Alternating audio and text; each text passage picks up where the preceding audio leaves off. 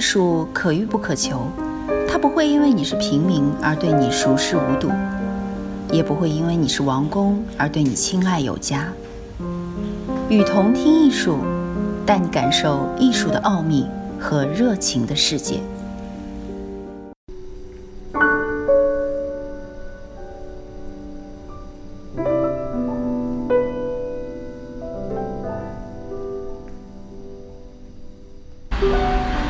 今天我们要分享的文章题目名为《科学的未来是艺术》。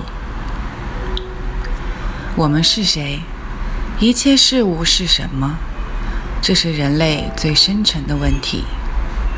如果我们想知道答案，就需要同时借助科学和艺术。这样一来，两者才能互相补充。上世纪二十年代早期。丹麦物理学家尼尔斯·伯赫努力对物质的结构进行重新想象。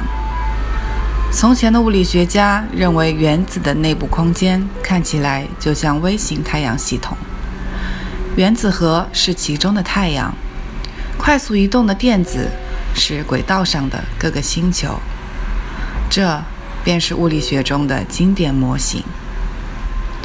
不过，伯赫仍对电子进行了研究，并意识到科学需要引申出新的含义。电子的表现似乎有悖于任何一种传统解释。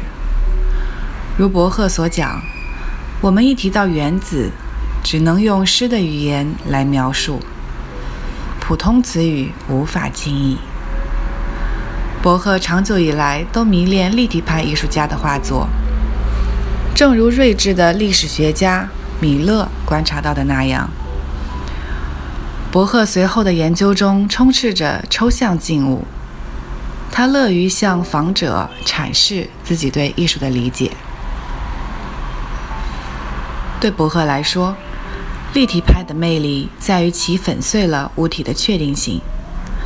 艺术揭开任何事物的裂缝，将物质的可靠性。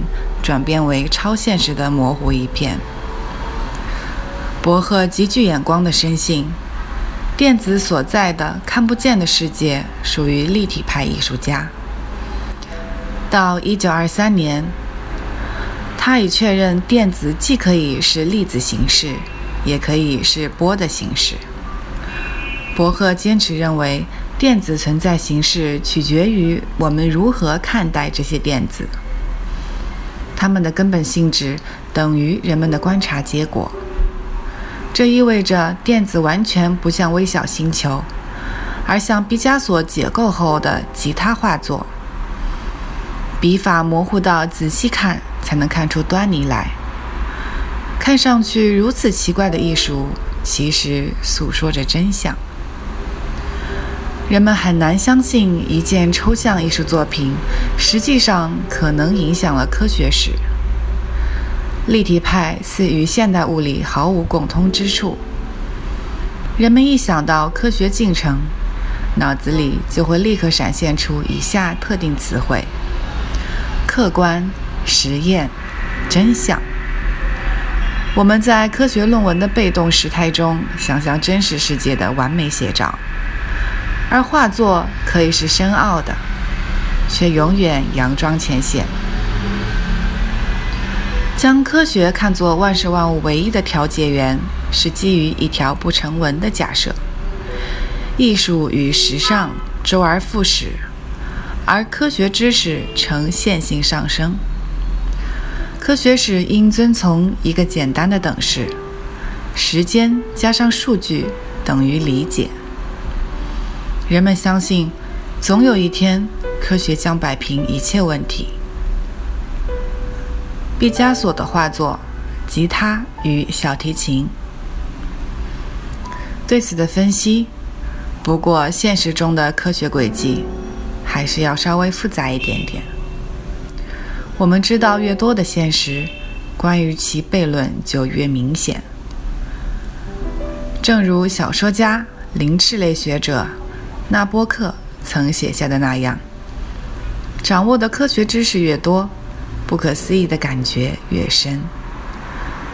以物理学史为例，曾经很长一段时间内，物理学家以为自己把全世界的问题都解决了。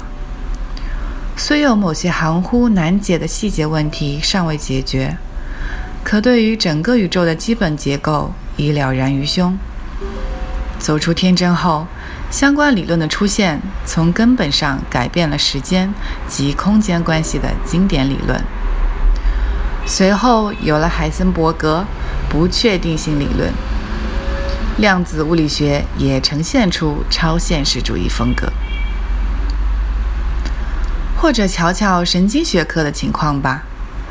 仅仅在几十年前，科学家带着十足把握猜想桥接原则这个神经学上的大事件，将能解释人类的大脑细胞活动是如何创造出意识的主观感受。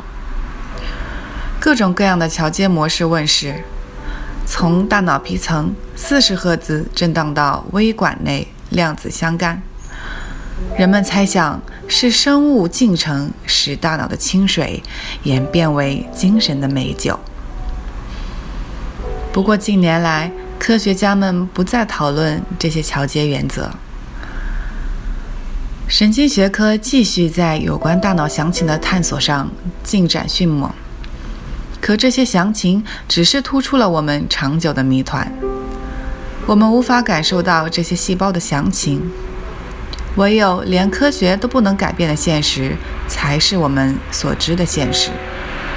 这句话很讽刺，却真实。根本点在于，现代科学在事物的任何共识上进步甚少，人类的未知领域并未显著减少，在大量实例中均有反例出现。以致人们将大多数基础科学归入彻底的奥秘，倒不是说我们对答案一无所知，而是我们根本不知道问题是什么。上述表达适用于人类大多数基础科学，比如物理学和神经科学。物理学家研究现实的构造，研究构成物质世界的微粒及其无形的规律。神经系统科学家研究人类对于世界的感知能力，他们解剖大脑来理解人这种动物。这两种学科共同致力于解决一个最古老、最宏大的未知提问：何为万事万物？我们是谁？在我们能够揭开这些谜团之前，科学必须摆脱自身的限制。如何做到这点呢？我的答案是：科学需要艺术。我们需在试验期间为艺术家找到一个位置，以重新发现伯赫看到的那些立体派画作时所观察到的东西。科学的现存限制使人明白，鸡尾酒会上因两种文化的冲突而使双方无法交谈的案例，并非仅仅是个学术问题。而是个现实问题。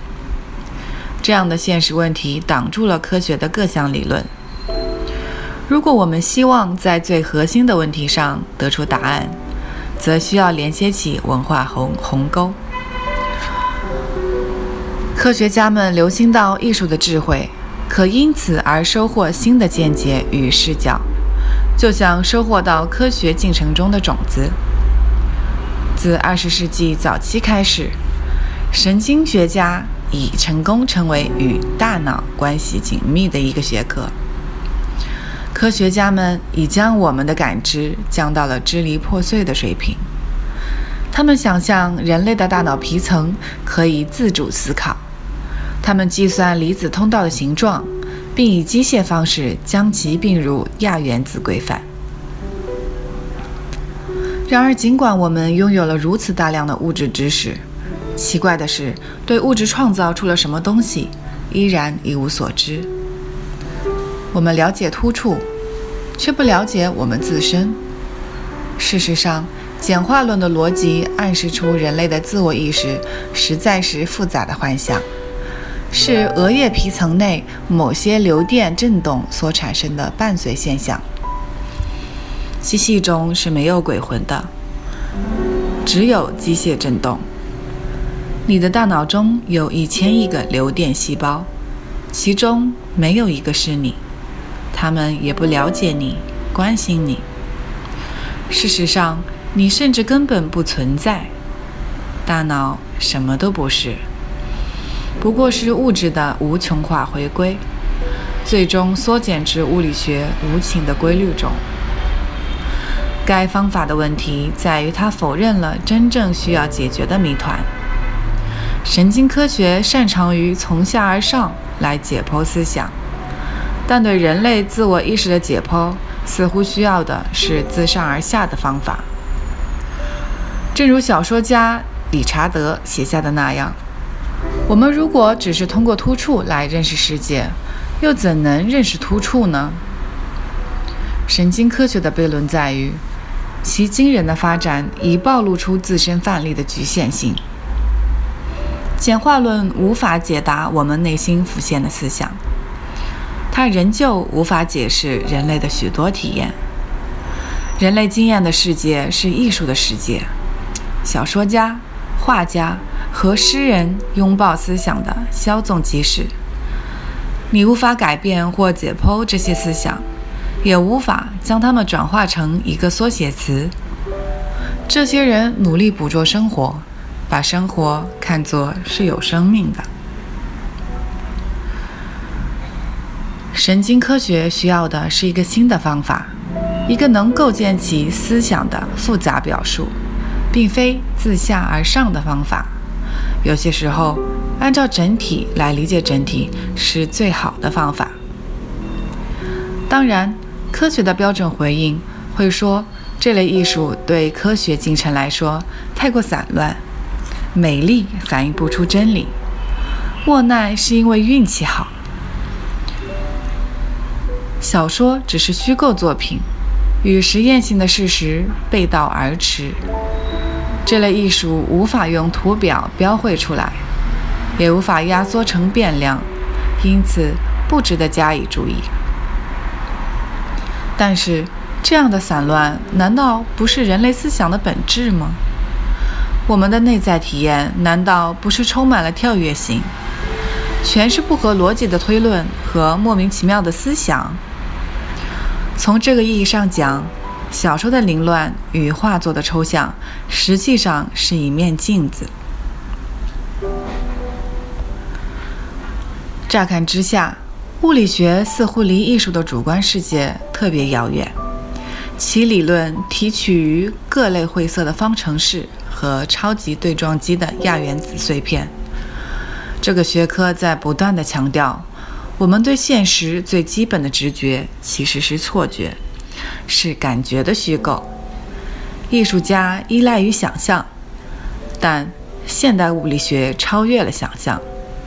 为了解析哈姆雷特，天地间的事物多于人能想象出的事物，像暗物质、夸克和黑洞。面对这般奇般的宇宙，只能去发现，不能去感受。